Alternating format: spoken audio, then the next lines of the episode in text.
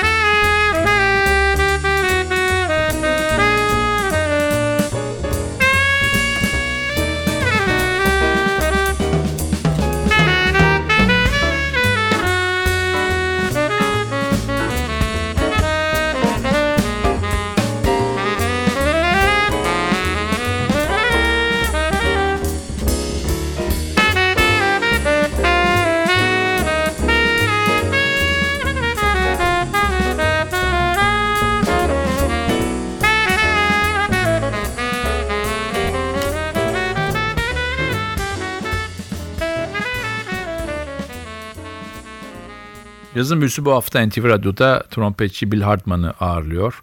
Sanatçı doğduğu yer Cleveland'da lokal müzisyenle çalıştıktan sonra 1956 yılında Jackie McLean ile ilk kaydını gerçekleştiriyor. Daha sonra da Charles Mingus ve Art Blakey gibi çok önemli isimlerle çalışıyor.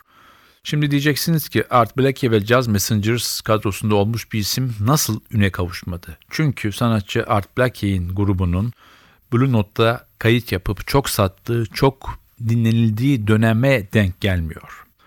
Art Blakey sanatçıyı o kadar çok seviyor ki Jazz Messenger sonrası birçok kaydında da Bill Hartman'ı davet ediyor. Sanatçının çalma stili kariyerinin sonlarına doğru biraz Clifford Brown'u andırmaya başlıyor. Ama sanatçı hiçbir zaman döneminde üne kavuşmuş Freddie Hubbard, Lee Morgan ya da Donald Byrd gibi trompetçilerle aynı seviyede ne saygı görüyor ne para kazanabiliyor. Albümde kontrbasta da çok önemli bir isim var esasında Paul H. Brown. 6 Mart 1934 doğumlu 6 Mayıs 2016'da ölmüş bir Amerikalı kontrbas sanatçısı. Sanatçının en önemli özelliklerinden bir tanesi eğitmenliğinin ve yaptığı sayısız kaydın yanında Connecticut eyaletindeki Hartford'da Monday Night Jazz Series ismiyle ilk kez bu kadar uzun süren halka açık ücretsiz caz konserlerini düzenlemiş olması. Biz tekrar albüme dönüyoruz. Sıradaki parçamız bir Benny Golson klasiği Whisper Not.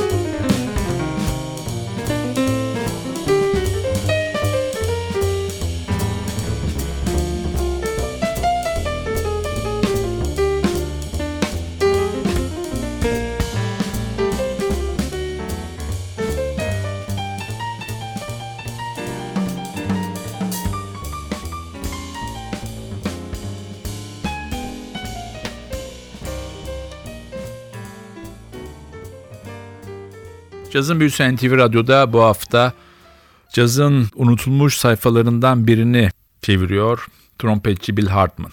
Sanatçı Horace Silver, Lou Donaldson, Charles Mingus gibi önemli isimlerle çalışsa bile hiçbir zaman hak ettiği ilgiyi, saygıyı göremedi. O yüzden de yaşamının son döneminde Fransa'ya taşındı ve orada hayatını sürdürerek Amerika'dan daha iyi bir yaşam kalitesi kendine sağlamaya uğraştı. Albümde piyanoda 1941 doğumlu bir Amerikalı piyanist ve besteci var Mickey Tucker. Mickey Tucker kilisede başladığı müzik hayatını daha sonra pop ve soul dünyasına taşıyor. Dönemin ünlü isimleri Lil Anthony ve Damita Joe gibi isimlerle çalıştıktan sonra 1969 yılında cazla tanışıyor. Rasha Roland Kirk, James Moody, Eddie Jefferson ve George Benson gibi isimlere eşlik etmiş bir insan. Müzik hayatının bir bölümünde de Art Blakey ve Jazz Messengers'ında müzikal direktörlüğünü yapıyor ve o dönemde de albümün sahibi Bill Hartman'la tanışmış oluyor. Biz tekrar dönüyoruz albüme. Sırada Bill Hartman'ın kendi bestesi var, PB.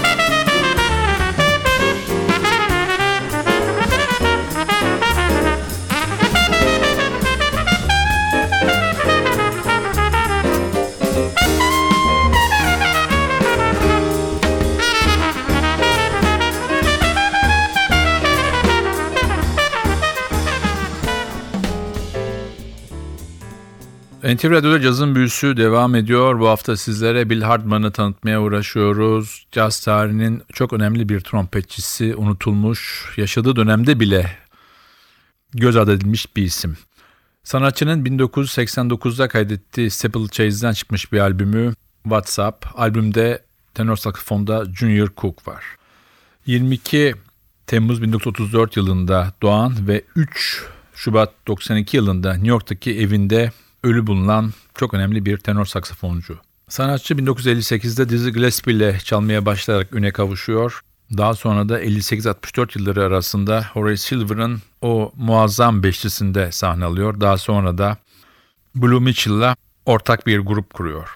Sanatçının sidemanlık dışında Jazzland, Catalyst, Muse ve Steeple Chase için yaptığı birçok kendi adına önemli kaydıda bulunmakta. 1970'lerin ortasında da Berklee School of Music'te ders veriyor sanatçı.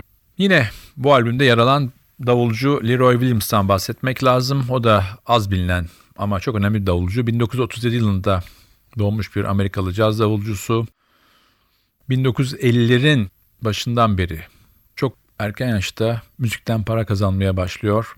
İlk ünlü 1960'ların sonunda Booker Irwin'in grubunda çalarak yapıyor. Daha sonra Sonny Rollins, Archie Shepp ve Clifford Jordan gibi çok önemli isimlere eşlik ediyor. Sanatçı 1980'lerden itibaren de Barry Harris, Tommy Flanagan, Steve Ture gibi önemli sanatçıların albümlerinde çalıyor. Kendi adına yapmış olduğu bir kayıt yok. Tamamen sideman olarak yaşamını sürdüren bir davulcu Leroy Williams.